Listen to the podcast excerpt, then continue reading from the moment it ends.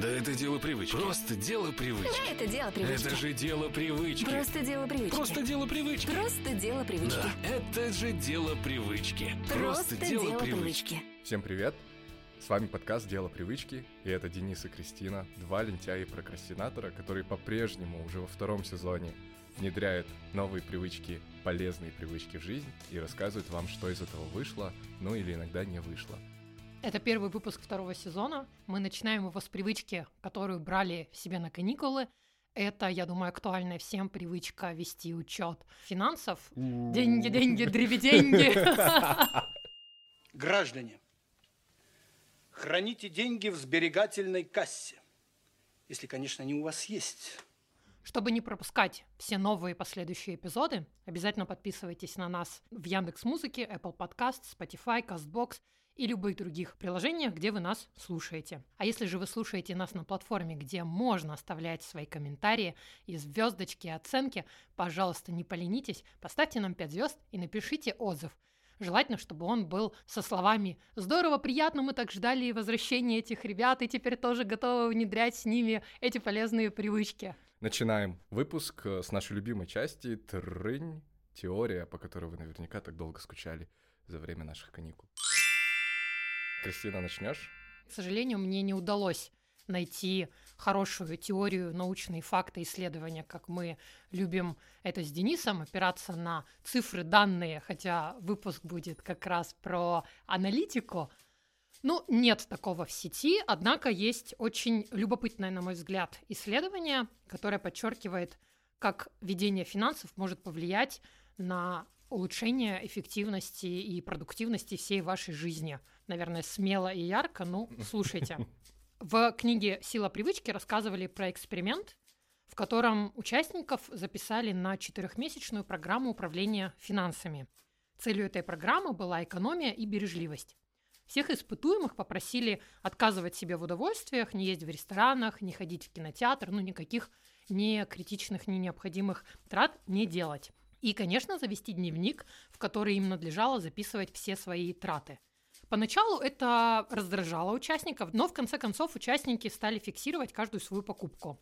И постепенно финансовое положение испытуемых людей, и тут барабанная дробь, оно улучшилось. Но более того, ученые обнаружили, что испытуемые улучшили показатели своей жизни и в других сферах. Например, те, кто курили, стали выкуривать на значительное количество сигарет меньше.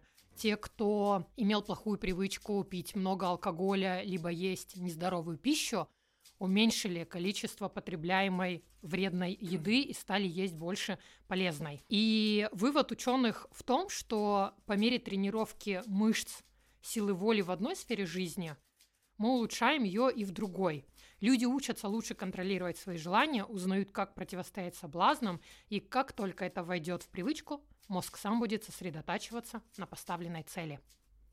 По-моему, вдохновляет. Очень. Что у тебя есть по теории? Тоже на самом деле мало чего, что можно подкрепить какими-то прям исследованиями, фактами, хотя, казалось бы, да, тема такая довольно актуальная и в таком широком доступе. Ну, неважно. Что есть, то есть. Вообще, в целом, да, зачем вести бюджет? Наверное, ответ супер очевиден, чтобы знать, на что ты тратишь.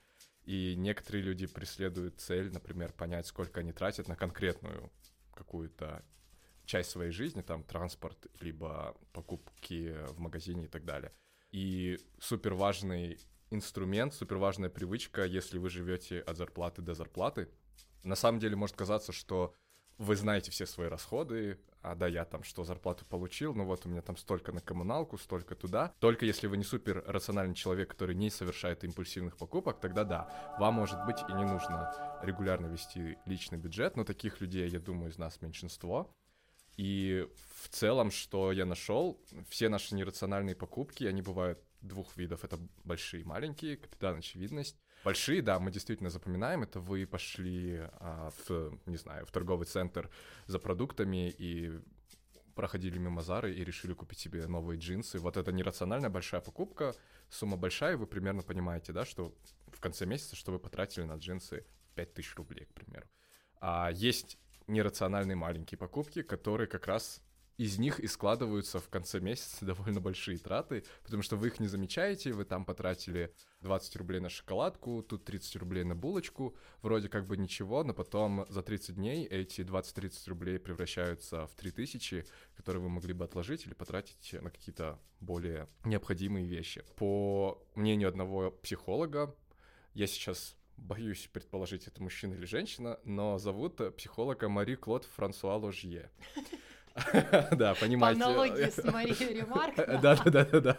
Эрих и Мария Ремарк. Два разных человека, да. А, подсказочка это не два разных человека, но... Так вот, этот психолог считает, что все наши нерациональные затраты, они из-за травм с детства, да, либо мы были очень бедными в детстве и сейчас восполняем эту брешь, тратя деньги направо и налево, либо у нас эмоциональная пустота, мы пытаемся ее чем-то заполнить, и как раз-таки ведение личных финансов, конечно, полностью не перекрывает ваши какие-то психологические травмы с детства, но помогает вам перед глазами постоянно держать картину того, на что вы тратите деньги. И тут психологи приводят параллель, что расплачиваться кэшем на самом деле гораздо эффективнее, чем расплачиваться карточкой, потому что как только вы открываете кошелек, у вас лежат наличные, вы видите, сколько у вас наличных, вы знаете, сколько нужно взять и сколько отдать продавцу, в то время как карточка — это более такое абстрактное, да, вы примерно знаете, сколько у вас там денег, и то не до копейки, естественно, вы примерно понимаете, сколько вас снимут, вы даете карточку, вы совершили покупку, и у вас нет ощущения, что вы конкретно сейчас эти деньги потратили, оно к вам приходит, когда придет уведомление, например, на телефон. Поэтому важно постоянно в голове и либо перед глазами держать состояние своего кошелька и постоянно быть в курсе, на что вы тратите, куда вы тратите, в какие моменты вы тратите больше всего и сколько можно откладывать, исходя из вашего образа жизни. Можем переходить к практике. Я, ты, я, ты, ты, я. Давай, Я- Крис, расскажи, как у тебя получилось. Я думаю, у тебя получилось лучше, чем у меня. Ну, давай, начну тогда я отвечать на вопрос, сколько ты зарабатываешь в год? Да-да-да. А сколько откладываешь? Что-то мало. Вставлю фрагмент из дюймовочки, он реально про меня и про этот эпизод, где у крота спрашивает полевая мышь, В добром ли вы здоровье? Замаялся. А что же вы делали? Богатство свое подсчитывал. Полегче. Это, это примерно то, чем я занималась, только я подсчитывала траты. Когда я при подготовке к эпизоду что-то читала, искала теорию, посмотрела видео всяких новомодных инвесторов и финансистов, я поняла, что люди делятся на две категории. Есть те, кому совершенно не хочется и не нравится отслеживать за своими финансами и заниматься такой скрупулезной деятельностью. И есть те категории, которых я принадлежу, которые обожают цифры, аналитику, смотреть, анализировать, искать какие-то связи. И поэтому меня не просто не парило, я даже, наверное, получала какое-то извращенное удовольствие, занося все свои траты. В глубине души Вот ты бух- бухгалтер. Я На- наверняка... Наталья, с химией на голове, лет 60-50, да. Да, ну, нравится, ничего не поделаешь.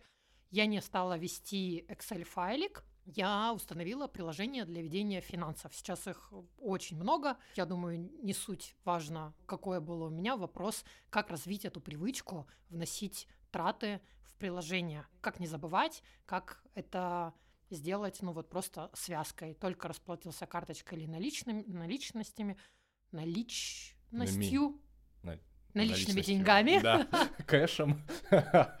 и внес. У меня просто не было такой проблемы. Я как-то установку, видимо, очень хорошую дала своему мозгу. Только я потратила, я сразу же вношу. Бывает, проходит время, например, там час или полчаса, но в большинстве случаев я ничего не забываю. Мне кажется, если сделать сверку, были ли какие-то траты, которые я не отследила, ну, может быть, совсем немного, там 1 или 2 процента, но это не было для меня какой-то целью быть вот этой бухгалтершей Натальей, да. Всех Натальи любим и обожаем, ничего бухгалтеров личного. Сколько понять э, реальную цифру, сколько я трачу, на что я трачу? У меня нет цели создать себе большую подушку безопасности, либо начать инвестировать. то, чем я занималась в предыдущие вот месяцы нашей практики летних каникул, это просто записывать, что я трачу. Вот, в процессе приложения я стала искать способы, как мне ввести какие-то хэштеги либо категории, чтобы раздробить какие-то траты глубже, потому что, например, мне любопытно, сколько я трачу на кофе. Я пью много кофе, и вопрос не в том, чтобы его перестать пить, а понять, а какая это цифра. И у меня есть категория питания в кафе, из нее я вывела отдельно цифру, сколько я потратила на кофе. Также у меня есть категории здоровья. Это вообще такая огненная тема для меня в постковидное время. А, в здоровье, например, я вношу прием у врача, покупка каких-то лекарств. да, на 800 тысяч долларов каждую неделю. Я, может, и, я, может, и не бухгалтер, но бабушка. На лавочке, да. На лавочке, точно. Сортируя по вот этим вот подпунктам и хэштегам, я поняла, что на самом деле из месяца в месяц я трачу плюс-минус одинаковую сумму. Я теперь знаю эту цифру, я понимаю, сколько мне нужно денег для того, чтобы жить вот в том ритме жизни, какой я люблю и в каком мне комфортно. И, следовательно, следующий мой пункт может стать это иметь какую-то подушку, а, откладывать сбережения, которые будут отвечать моему ритму жизни, чтобы я ну, не стала урезать тот же самый кофе. В общем, про результат. Про результат, давайте про результат сразу. В целом меня все устраивает, у меня не было шока. Некоторые делились со мной мыслями, что это же, наверное, так страшно отслеживать финансы. Ну да, на самом деле это может пугать, первое время, когда вы заканчиваете месяц, например, неделю, и смотрите, что, ах, вот куда у вас на самом деле тратятся деньги, а вы и не знали о том, что такое транжира. Да, это я. Ну, хорошо живу, купаюсь в бассейне, пью джус, оранжат. Да-да, прямо не выходя из бассейна. У меня много друзей, машина, личный шофер. У меня были моменты трат, когда мозг пытался меня перебороть, и если эта трата что-то вроде блажи, ну, как Денис говорил, там, джинсы в Заре, например, uh-huh. у меня не было джинсов в Заре, но что-то, без чего можно было обойтись, как, например, покупка книг, мозг мне говорил, давай не будем вносить это в траты, это же там не супер большая сумма, да, но как будто бы я не вижу, мы это скрыли, и значит этого не было. И я понимала, что это такое болотце, и если идти по наитию и каждый раз что-то не что-то скрывать и что-то не вносить, да, то этот снежный ком будет увеличиваться. Поэтому мне кажется, что я вносила все и взяла бразды правления у мозга. Моя такая подготовочка вам, если у вас мозг точно такой же будет саботировать то, что болезненно анализировать и видеть, то нужно все равно продавливать его. Мгм. Из результатов, к которым я пришла, я поняла, что я много трачу на то, чем не пользуюсь. Это как покупка книг, которые у меня лежат на полке, уже скопившиеся, и мне там хватит на год или на два читать. Есть, кстати, в японском языке слово цундоку, которое отлично характеризует вот это мое состояние, это привычка покупать книги и не читать. Откуда я, знаю? понимаю, да. Откуда я знаю это слово? Потому что во время каникул у нас была привычка расширять словарный запас или учить новый язык. Я думал, ты сейчас скажешь, потому что я купила книгу, которая так называется, и что не прочла ее, представляете? Было бы эпично, да? Было бы эпично, да. Но это не так. В общем, я поняла, что окей, мы книги ставим на паузу, потому что это точно не еда, это то, без чего я могу обойтись. Я увидела, что каждый месяц я покупаю какую-то вещь, майку или кроссовки, и вроде бы Одна эта покупка, она небольшая часть бюджета. Я не покупаю luxury, там, супер брендированные вещи. Я люблю узбекский трикотаж, чистый стопроцентный хлопок. То есть это недорого, но это создавало у меня такое извращенное, искаженное восприятие себя, потому Мгм. что мне казалось, что я не покупаю много вещей, либо покупаю в, э, в те моменты, когда там что-то износилось, мне нужно. Но статистика вещь упрямая, и она вот в приведении финансов мне показала, что я довольно часто, регулярно покупаю совершенно не нужные мне вещи. И теперь вот эта вот сила воли, про которую я говорила в теории, я заметила, что она стала по чуть-чуть распространяться, и уже в моменты импульсивных каких-то покупок или даже не импульсивных я задаюсь вопросом, а действительно ли мне нужна эта вещь, и если она повлияет на то, что мои средние траты в месяц вырастут, так может следует подождать и купить в следующем месяце, в следующем месяце можно повторить вот эту вот шуточку с мозгом и бесконечно откладывать какую-то покупку, и окажется, что она вам не нужна. Главный мой вывод для себя, который я переведу в действие в будущем году, это после того, как я сложила траты на здоровье, простите, актуалочка такая, я увидела, что там, полгода, три месяца у меня приводят вот к каким-то покупкам, походам к стоматологу. Вы знаете, да, что к стоматологу сейчас идти можно почку продать. Мгм. И значит, эта сумма, поскольку я не молодею, мне нужна будет, скорее всего, каждый год. И я решила для себя, что в начале года я буду ставить себе финансовую цель и в первую очередь откладывать из доходов деньги на создание вот такой вот подушки на здоровье. Дай бог, если Мгм. она не будет тратиться, конечно, но в наше непредсказуемое время, наверное, стоит обеспечить себя в первую очередь, мне так кажется, в моем случае, там, не машиной, не квартирой, не путешествием, а возможностью купить э, побольше витаминок, витаминок. iHerb уже ты золотой клиент там, наверное. Вот, у меня все, наверное, не супер информационно, ну, потому что мне это далось легко. Зато супер успешно, в отличие. В отличие от От- от тебя, меня, давай да. рассказывай. Да, у меня, ну, я, наверное, я в целом боялся немножко внедрять эту привычку, вот по причине, которую Кристина тоже озвучивала, что я сейчас увижу все свои расходы, ужаснусь и буду плакать, но такого не произошло. Я сразу скажу, что я использовал приложение специальное для ведения финансов, и я не ставил себе цель сэкономить в первый же месяц там энную сумму. В первый месяц я хотел посмотреть, на что я конкретно трачу, а в идеале двух месяцев. До двух месяцев небольшой спойлер дело мне не дошло. Вот. А, Да, дело не Не эпизод, а дошло. сплошные спойлеры. А, Вот. Я поначалу начал записывать после каждой покупки. Неважно, я покупал себе обед, а, а, что более-менее, да, там сумма значительная, либо я покупал себе шоколадку, либо жвачку. После каждой покупки в это же мгновение я заходил в приложение и вбивал туда трату. Потому что автоматического переноса данных с кредитных карт и с банковских карточек а, у меня нет, потому что фи- фича работает только с российскими банками, а я живу не в России, а в Казахстане, и пока интеграции с казахстанскими банками нету. Поэтому приходилось бивать все ручками, и это меня начало дико раздражать. Меня дико начало бесить, что я должен каждые там 20 тенге э, постоянно заходить в приложение, тратить 5 секунд своей жизни, как будто бы это что-то поменяло, если бы я их не потратил. Ну, а, да, это начало раздражать. И больше всего меня взбесило, когда я ехал в такси. Там деньги списываются. Ну, ты сразу заранее знаешь, сколько денег ты платишь за поездку. У меня списались. Точнее, еще до того, как списались, я уже вбил в приложение, ехал, и мне нужно было поменять место назначения. Я поменял, забыл про это, и мне приходит уведомление, с вас списалось еще 60 тенге. И я тут такой сижу и думаю, ну вот сейчас вроде этих 60 тенге я должен заходить, опять все это вбивать, искать вот где я вбил вот эту поездку, и, короче, это начало меня дико бесить, и после того момента, плюс-минус, я вообще перестал что-либо записывать, потому что я обиделся сам на себя, очень по-взрослому и по-мужски. А, Вот, несколько дней, но плюс еще к тому я ушел в отпуск, и здесь была, кстати, Кристина про это писала в Телеграме, смена контекста когда ты внедряешь привычку, и тебе кажется, что ты ее уже внедрил, чуть-чуть меняешь контекст, я не знаю, меняешь место работы, уходишь в отпуск, переезжаешь на новое место, и все может обнулиться, и тяжелее эту уже привычку как будто бы вести дальше. Вот. Но по истечении нескольких дней я решил немножко поменять э, свой подход. Я начал вести учет финансов раз в день. Здесь было гораздо удобнее, потому что я всегда расплачиваюсь только картами. Кэша у меня не бывает никогда, от слова совсем.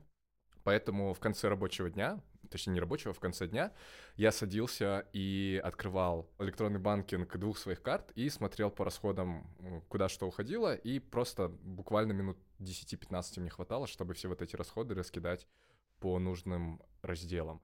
Это было очень так, знаете, плавно, гладко, потому что я внедрил, можно сказать, эту привычку как первый шаг перед тем, как пойти умываться и почистить зубы перед сном. И я уже говорил в предыдущем сезоне, в предыдущих выпусках, что когда вы новую привычку делаете частью своей рутины уже какой-то, то есть, условно, частью своей другой привычки, то внедряется все гораздо легче. Вот. Но потом наступил конец августа, когда мне дали зарплату. Ее дали мне не полную, потому что я был в отпуске. В сентябре я еще слетал в командировку за границу. В общем, все мои доходы, расходы, они все смешались. Кони, люди, люди, кони. И я понял, что я продолжу вести учет финансов с октября. Дай бог, потому что действительно важно, прикольно. И, кстати, вот плавно мы подошли к результатам. Да, я не так долго, можно сказать, не полный месяц вел свои финансы вот э, до того, как перестал. Капитан очевидность. Но результаты были прикольные. Я увидел, что я трачу много денег на те вещи, от которых вообще не ожидал. Да? Я всегда знал, что я трачу много на доставку Пример, еды. пример. Всегда- Сколько ты зарабатываешь в год? Чё так мало? А, Да, я очень много денег трачу на доставку еды. Мне казалось, что это, ну, если переводить в рубли, да, около там тысячи рублей в день я трачу на доставку. Это максимум, который я себе представлял, но я очень горько ошибался. Очень часто эта сумма доходила и до двух тысяч рублей в день, иногда чуть меньше, иногда даже чуть больше. И у меня вот здесь выкатили шары. А то, на что я думал, я трачу больше всего денег, а именно на такси, в итоге даже 10% от моих расходов не занимало. Потому что я потом только начал понимать, да, я хожу на работу пешком, на все свои дополнительные там теннис, фортепиано я тоже хожу пешком. И, по сути, трачу на такси только когда иду к родителям или куда-нибудь погулять. И вот тут открылись глаза, и сразу скажу, что вот это мне помогло заказывать еду гораздо меньше. Небольшая предыстория. Раньше я тоже думал, когда я не видел перед глазами свои затраты на еду заказную, я понимал, что я много трачу, и думаю, ну ладно, я сейчас куплю продуктов а, домой и буду готовить сам. И я такой, конечно, очень умный, и думал, что это сработает. Это не сработало. Закупался продуктов, условно, там на 5000 рублей, они все портились, я их выкидывал и также продолжал заказывать еду. Очень не эко, шеймите меня, позорьте, да, дети в Африке голодают, я знаю, я этим не горжусь. Сразу вспоминается мем, немножко не про продукты, но там твои потрескавшиеся пятки смотрят, как ты покупаешь очередной крем для лица или что-нибудь. То же самое с продуктами, Да, когда да, ты заказываешь очередной раз. Но да, это актуальная проблема, и после того, как я увидел, сколько я трачу на заказ еды, я не могу сказать, что я не заказываю вообще, я заказываю, но намного реже. У меня есть продукты, причем я сейчас набираю не как в, в- в прошлом, да, там килограммами картошки, там 20 яиц, а я беру такими скромными, наверное, порциями, чтобы можно было приготовить, и все, и это закончилось. И не ждать, пока это все испортится, чтобы Мгм. выкинуть.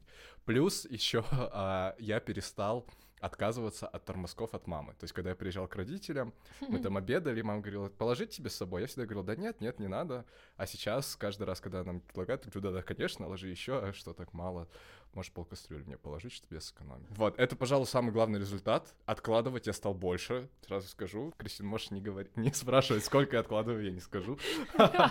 Но я начал откладывать просто тизерно, так скажу, в три раза больше, чем откладывал до. Но я не могу это все списать на то, что я начал вести учет финансов. Это просто у меня в голове появилась идея, что денег всегда не хватает.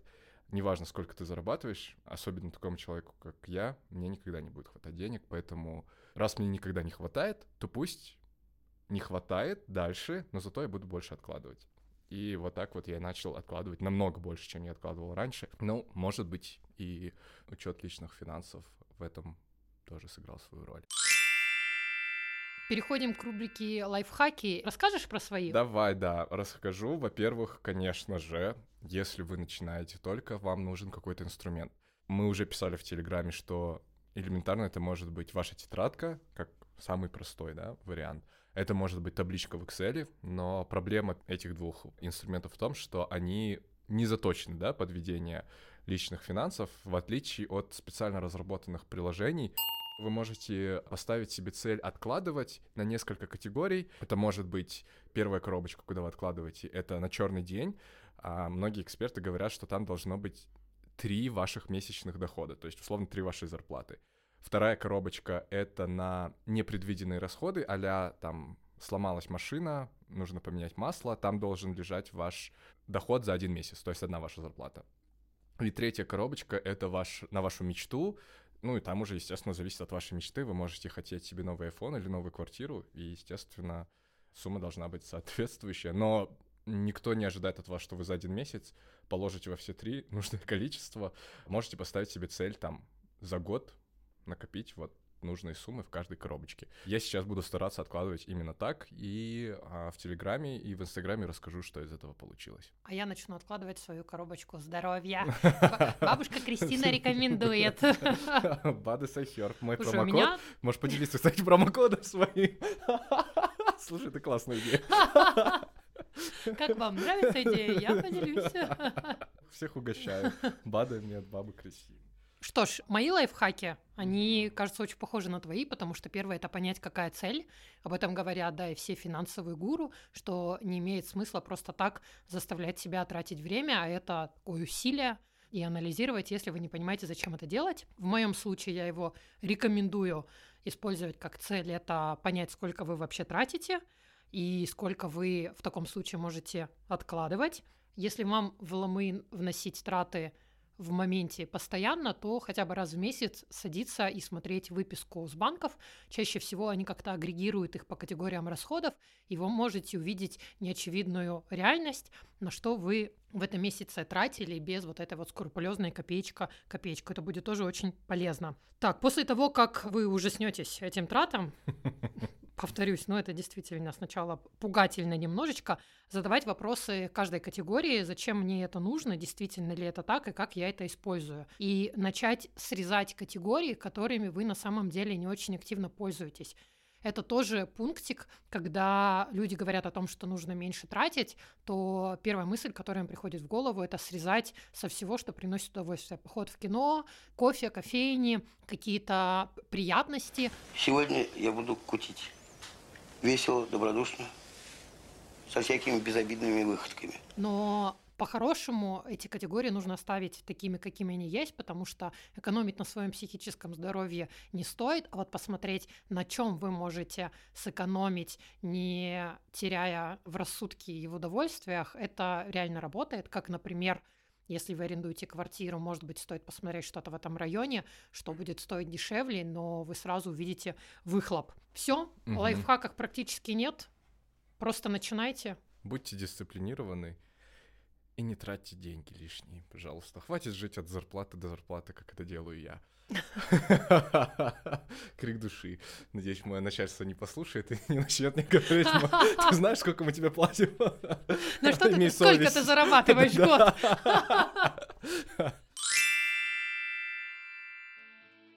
С вами был подкаст «Дело привычки», эпизод про учет лишних... лишних.